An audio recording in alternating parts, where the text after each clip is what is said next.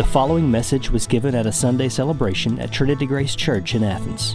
For more information about Trinity Grace, please visit us at trinitygraceathens.com. This is Ecclesiastes 8. We'll go through the whole chapter. Ecclesiastes 8. Who is like the wise? And who knows the interpretation of a thing? A man's wisdom makes his face shine, and the hardness of his face is changed. I say, keep the king's command because of God's oath to him. Be not hasty to go from his presence. Do not take your stand in an evil cause, for he does whatever he pleases.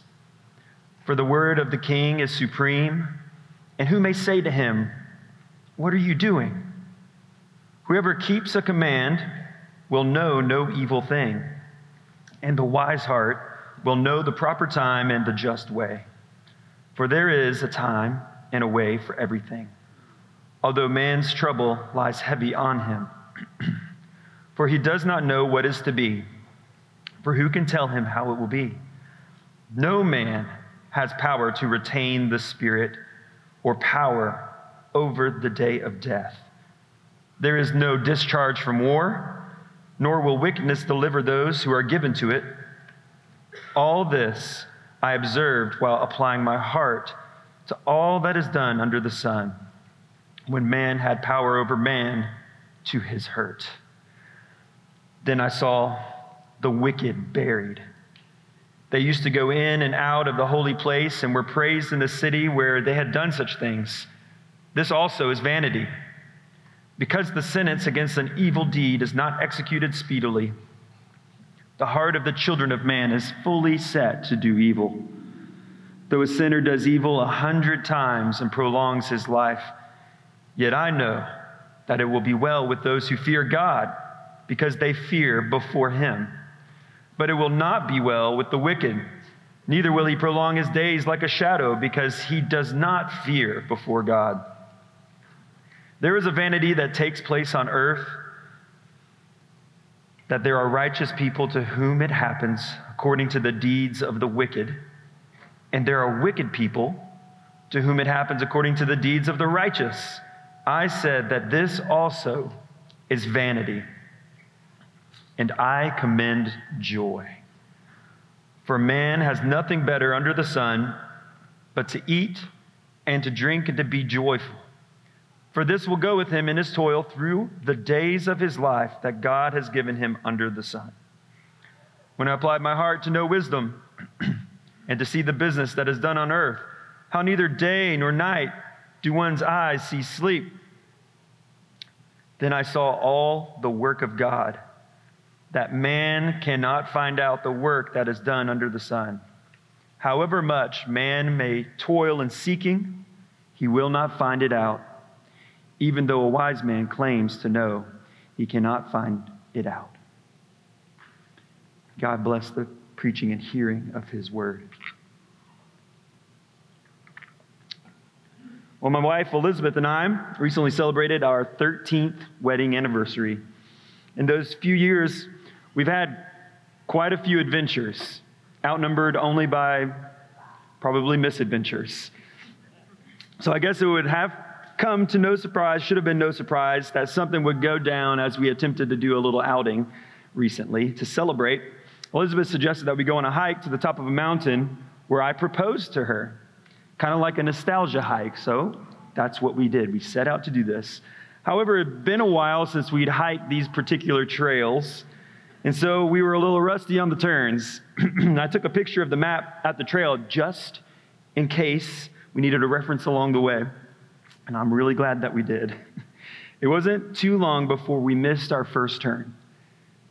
But we pulled the picture out and we were able to backtrack a little before going too far in the wrong direction.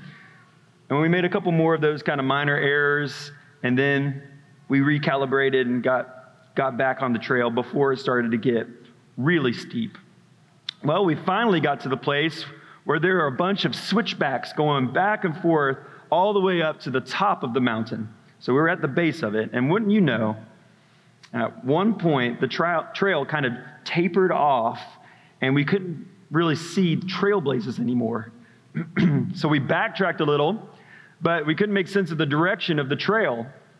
So we tried to keep following what we thought was the trail, and eventually we found ourselves plowing through all this thick brush and thorns and thistles, and we were dunk, ducking under like these fallen logs.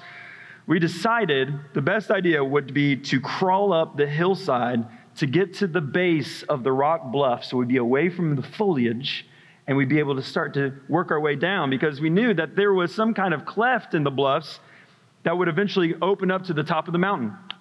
Uh, even though I had the trail picture on my phone, it wasn't detailed enough to let us know exactly where we were at that moment.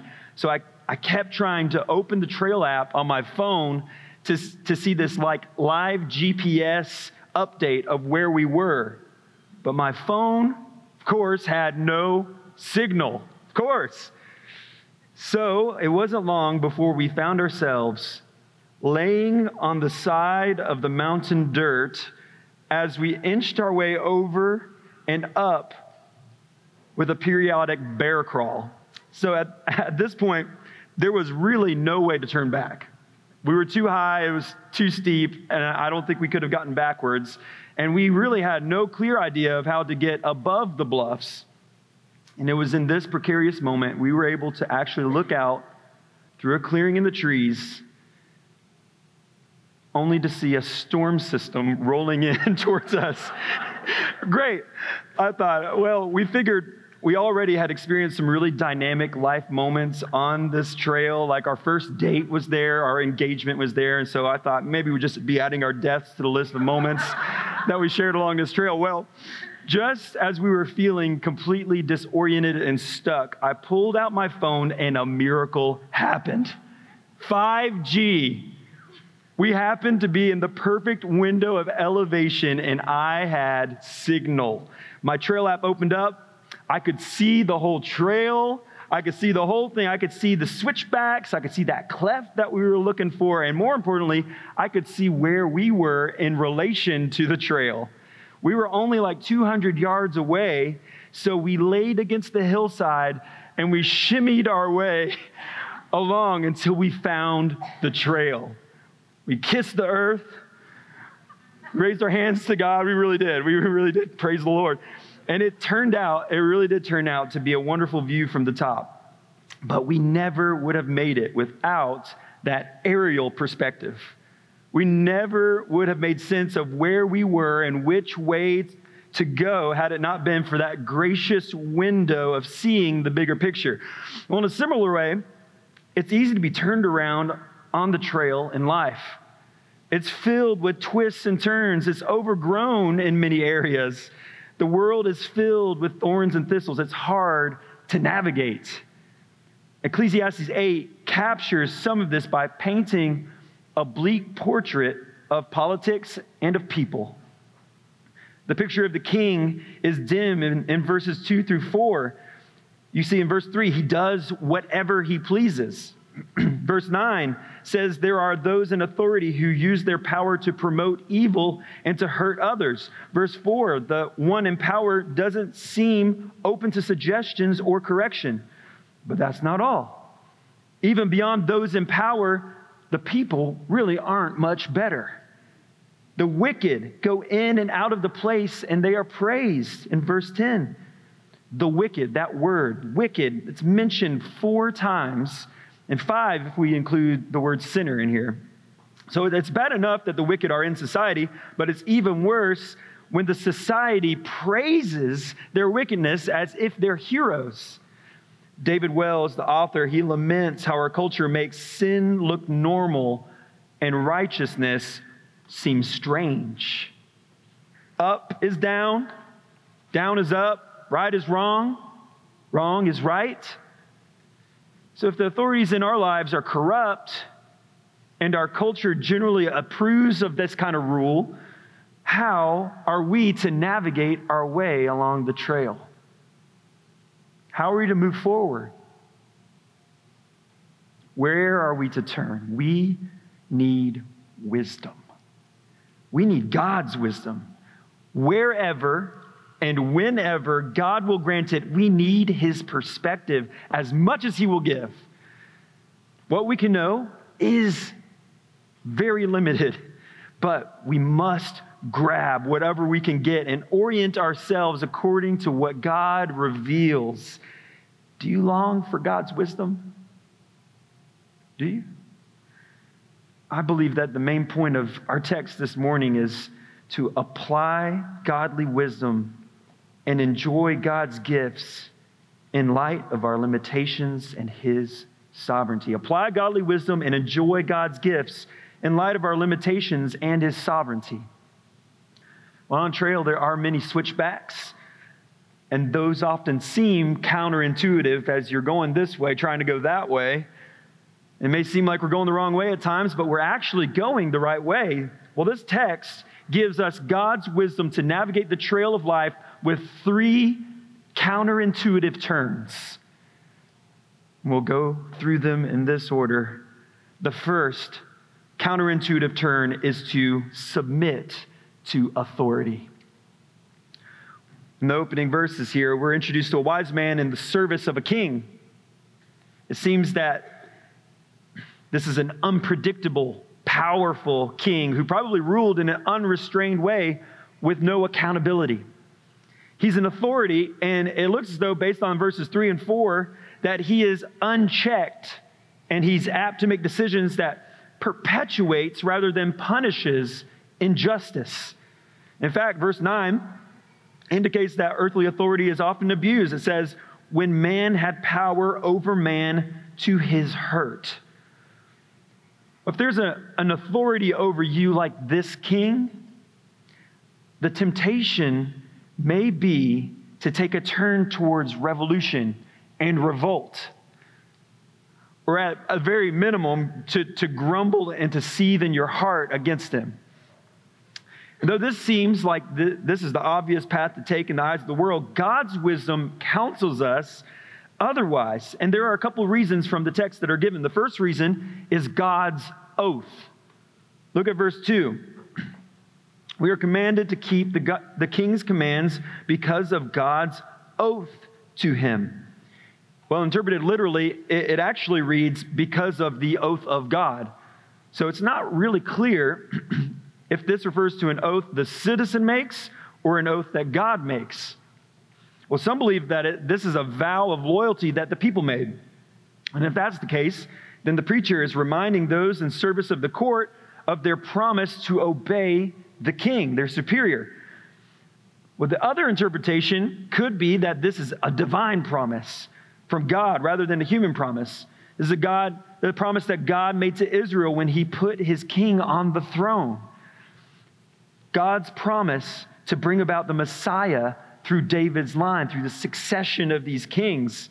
So, this could be a reminder that God's promise will stand as history marches forward, king after king, so we be wise to tread lightly.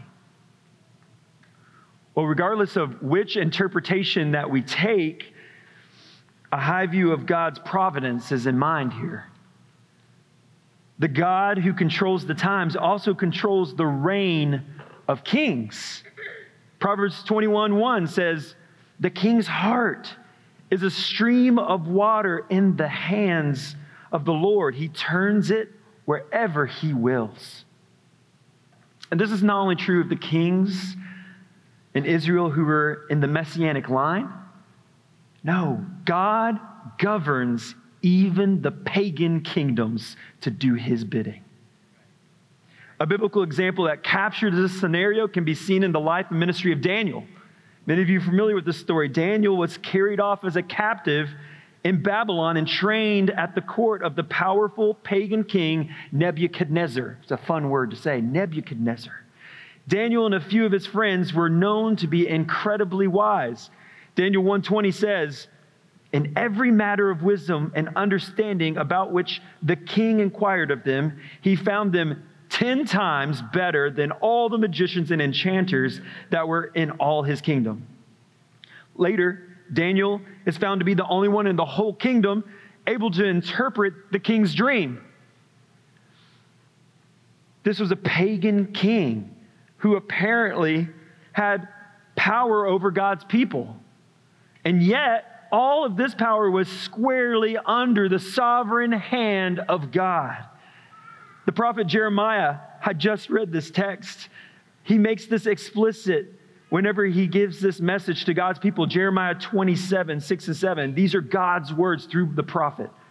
Now I have given all these lands into the hand of Nebuchadnezzar, the king of Babylon, my servant. And I have given him also the beasts of the field to serve him. And all the nations shall serve him and his son and his grandson until the time of his own land comes. Then many nations and great kings shall make him their slave. Even though his people were experiencing exile and they were shaken under the hand of an ungodly ruler, God was not surprised. Nor had he forsaken his people.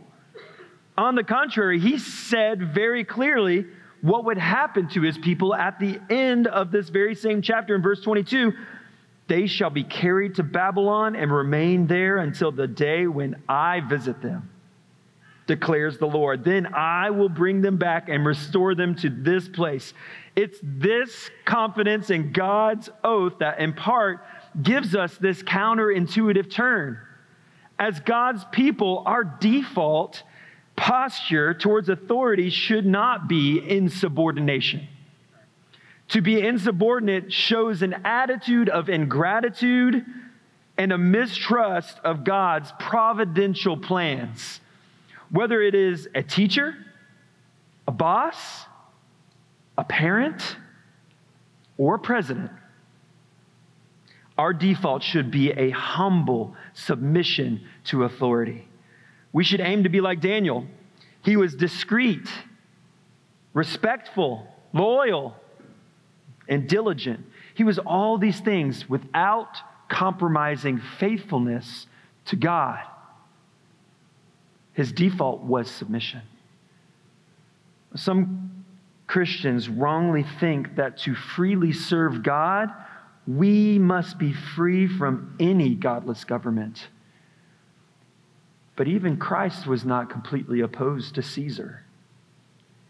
And a few years later, Peter encouraged Christians in 1 Peter 2 3, 13 through 14 to be subject for the Lord's sake to every human institution, whether it be to the emperor as supreme or to governors as sent by him to punish those who do evil and to praise those who do good. Even the corrupt and ungodly authorities are under God's providential rule. Remember that Rome played its part in the spread of the gospel. The arrogant, powerful, polytheistic empire conquered massive portions of the known world and instituted a vast infrastructure that went to the far reaches of the empire. And even though that sprawling infrastructure was created by power thirsty pagans, God used all of their pagan pipework to pump the gospel throughout the entire world. God is the King of kings and the Lord of lords. He is not unnerved by the petty powers of this world, and nor should we. So we can submit to the demands of a cantankerous manager who gripes and complains. We can be respectful to a teacher that has a lifestyle outside the classroom that, that we do not agree with. We can refuse to add our voices to the hateful speech that characterizes both the left and the right.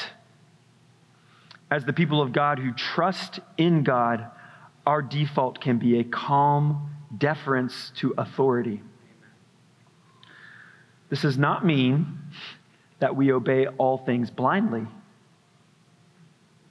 On the contrary, we are to be as shrewd as serpents and as innocent as doves. As Daniel demonstrated, his default, notice the default was submission where possible. However, when it came to direct opposition to God's command to worship him alone, Daniel had to respectfully decline the dictates of the king. If the government outlaws Christian faith and practice, we will have to refuse and pay the price, no matter what that might be. But defiance is not our first play. God calls us first to submit to authority, trusting in His sovereign timing. But another reason to submit to authority is because of God's rule. Look at verse 8. No man has power, no man has power to retain the Spirit or power over the day of death.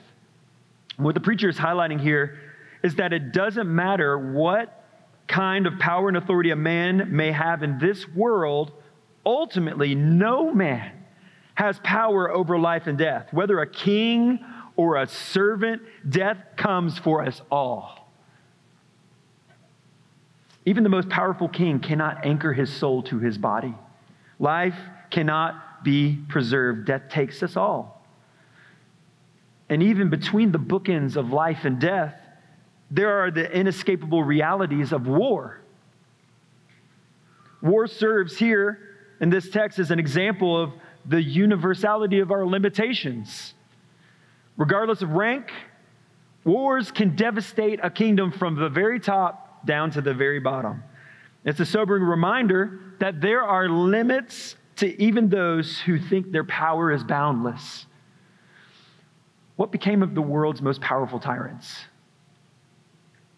Where is Genghis Khan? Dead. Henry VIII?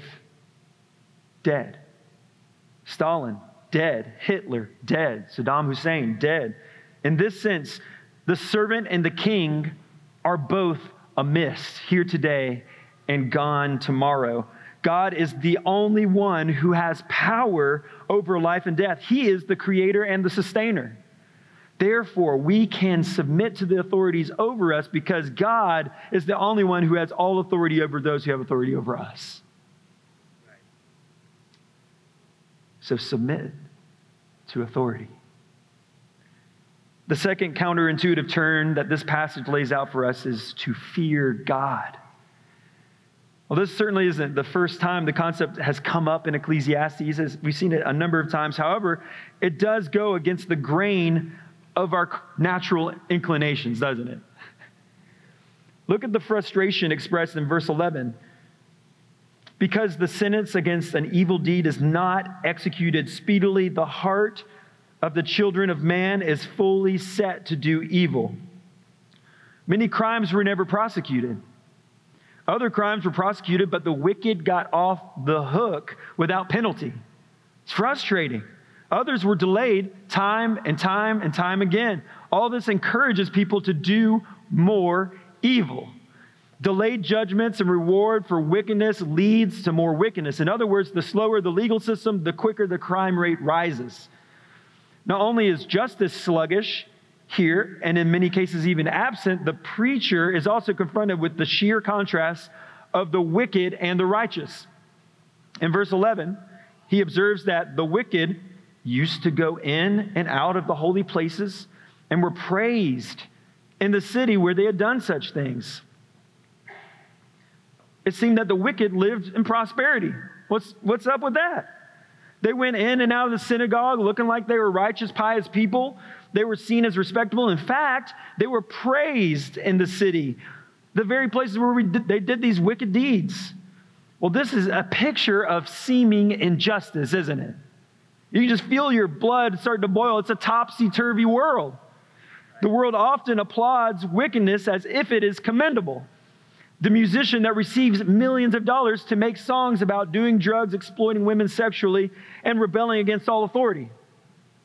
Or the politician that swears to protect life with a hand on the Bible and then is applauded as he advocates the slaughter of children as a basic human right or the man who is celebrated as a hero after he abandons his wife and children in order to pursue a same sex relationship and be true to himself.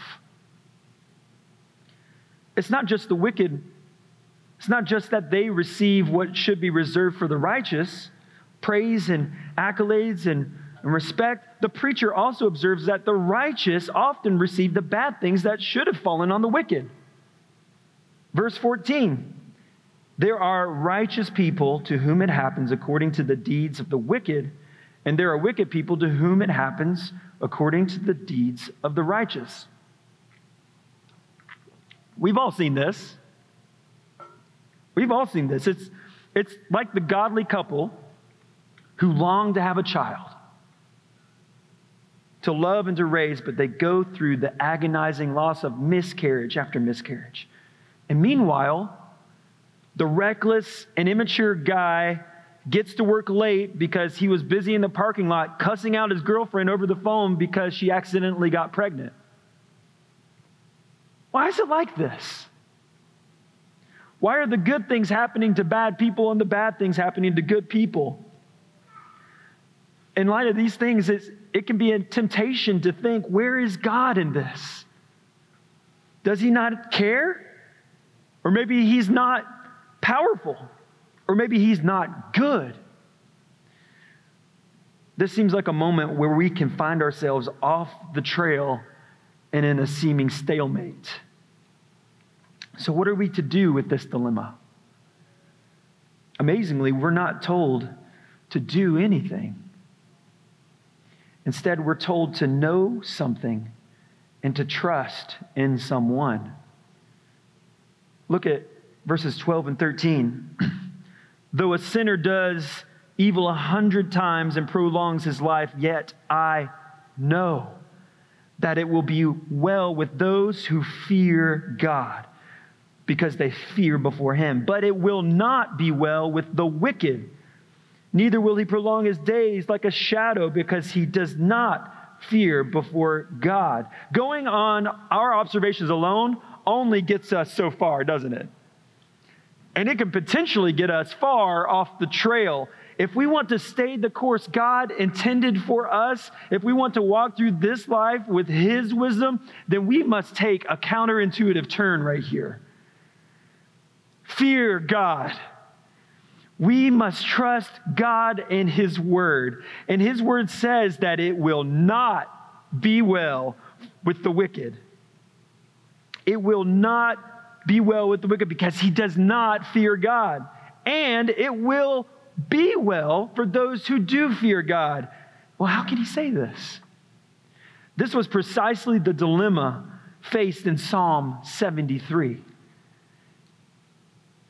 The psalmist was struck by this seeming injustice of the wicked experiencing the good things of life while the righteous receive the bad.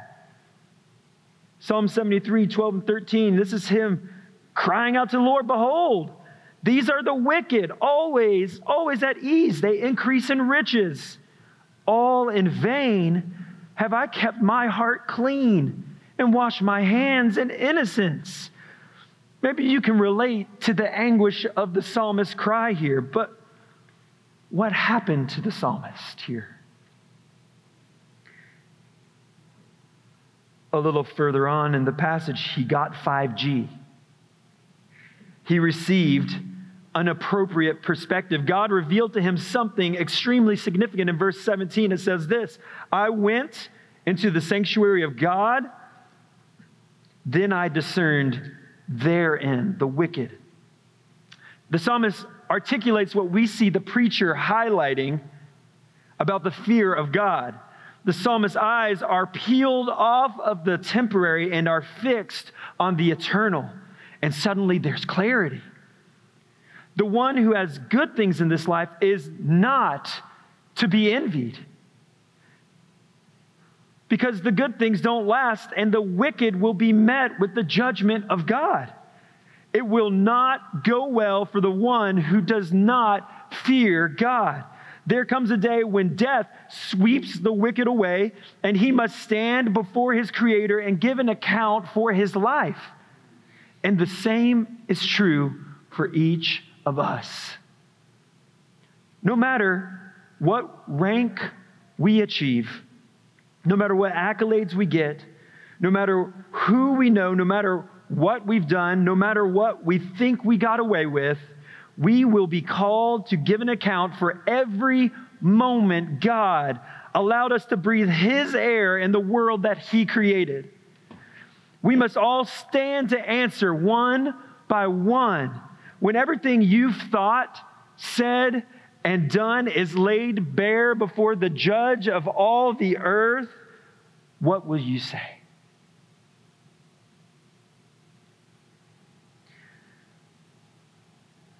Well, thankfully, the way of the wicked is not the only option. The psalmist's eyes were peeled off the luxuries of the wicked when he went into the sanctuary of God. When he experienced the presence of God, he realized that though he had little and suffered much, he had something infinitely more precious than the wicked man on earth. He had access to God himself. The psalmist suddenly found himself saying in verses 25 and 26 Whom have I in heaven but you? And where? And there is nothing on earth that I desire besides you. My flesh and my heart may fail, but God is the strength of my heart and my portion forever. This is the picture of the one who fears God. For the one who fears God, all will be well. For the one who fears God, there is no fear of judgment. For the one who fears God, the judgment has already been settled. God has provided a way for the wicked to be counted as righteous without compromising his justice. Justice has already been delivered. Jesus Christ, the Son of God, came to absorb God's righteous judgment against wickedness so that the enemies of God might become the friends of God. While two wicked men hung on the cross beside him, one turned from his sin and put his trust in the king being crucified beside him. The wicked man feared God, and this man's sin was covered by the perfect blood of Christ on that cross. And so, he was the one who stood before God not to receive wrath, but satisfaction for all eternity. And so I extend the offer of the gospel to you. For those of you who are perplexed by life and you're trying to make sense of what God is doing, I plead with you to fear God and cling to Christ. His judgment will fall on the wicked, and all will be well with you. And for those who are numbered with the wicked, there will come a day when God will execute judgment against you. And I plead with you to fear God and to turn to Christ for the forgiveness of sins so that instead of judgment, you can enter into the presence of your Creator with fullness of joy. This is the counterintuitive turn that God calls us to in this world. Fear God no matter how topsy turvy the circumstances may appear. Fear God and it will be well with you.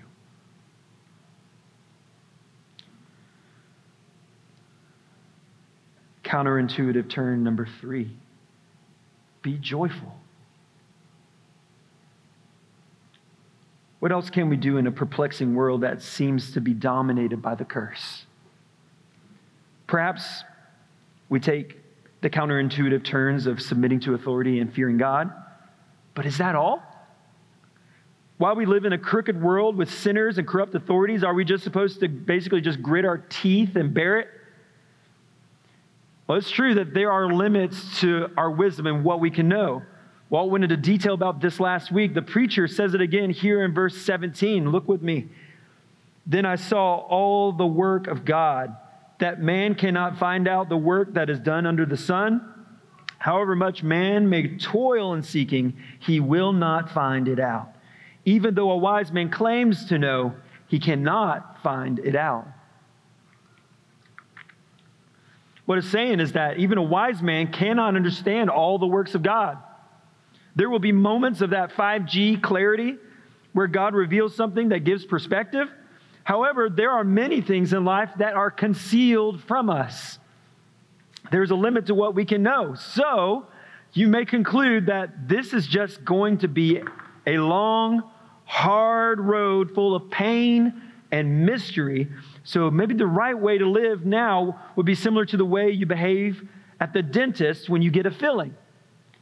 Y'all know what I'm talking about. The whole time you're laying in that chair, you're not really sure what exactly is going on. You know that the dentist is working something in your mouth. Supposedly, he's doing something for your good, but there's scraping and there's chiseling, there's metal hooks, and there's these drills coming out, and then you experience pain. And you certainly experience mystery as you see smoke and mist rising out of your face. That's not normal. You may even wonder if this dentist really is trying to do you good. So you might continually scan the walls on either side, searching for some kind of plaque or credentials to make sure you're in the right place. But the whole time, what is your posture there? You essentially are squeezing the chair with a death grip. You're waiting in fearful suspense for his next move, and you're wincing all the way to the end. Well, maybe this is the, the way that you're tempted to live the Christian life. It's, it's easy to slip into a mindset that is just consumed with the mysteries that are concealed from us. We can't understand all that's happening in God's sovereign plan, period. We can get swallowed up in the constant barrage of global and national news. The political wor- world looms heavy on our minds. Social media debates just rage on endlessly. The sexual revolution continues to be pushed from every conceivable angle. Doomsday always seems to be just around the corner. The gas prices skyrocket. The grocery prices inflate. You get these shriveled blueberries for like $9 for a small box. Businesses fail. People get laid off. A child drifts from the faith. Marriages end. Families split, sons lose fathers, addictions overcome those we love. It can be a temptation to live in such a way that we simply withdraw, keep our heads down, and we just sullenly wait for the new heavens and the new earth. But to live this way would be a mistake. This way of living will take us off the trail. Instead, the preacher gives us another counterintuitive turn. Look at verse 15. and I commend joy. For man has nothing better under the sun but to eat and drink and be joyful, for this will go with him in his toil through the days of his life that God has given him under the sun. Here it is again. The preacher gives this shocking refrain Be joyful. Enjoy God's good gifts. In the midst of a crooked and chaotic world, while the wicked scheme against God, His church, and each other, the righteous are to stand together and praise God from whom all blessings flow. That's why we do it Sunday after Sunday. We are called to a countercultural view of the world.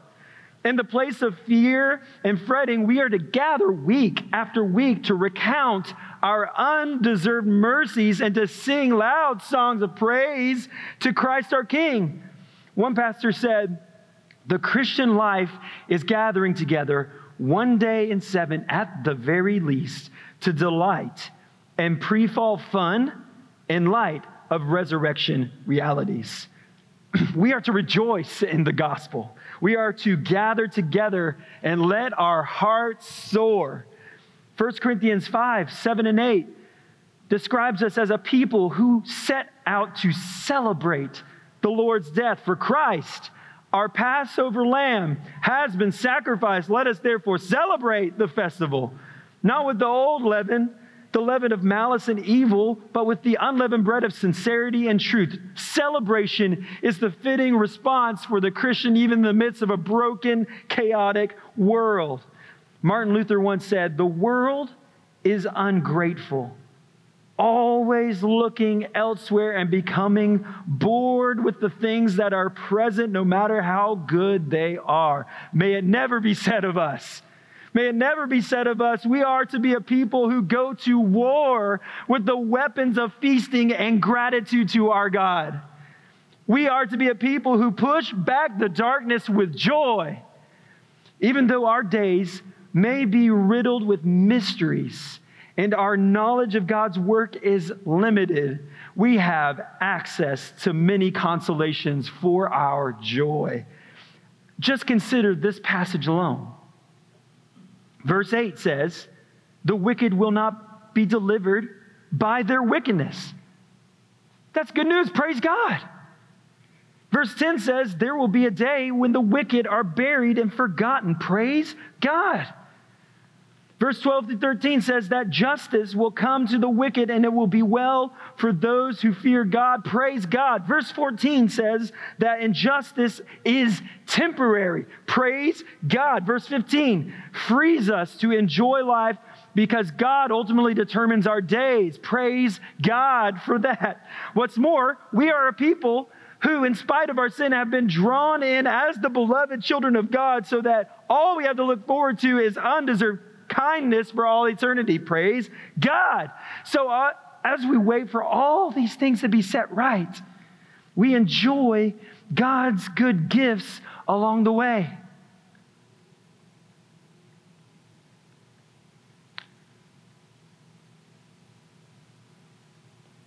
When Elizabeth and I finally made it to the top of that mountain, we were unexpectedly sweaty and covered in dirt and slashed up by brambles. but we were overjoyed to have made it to the top.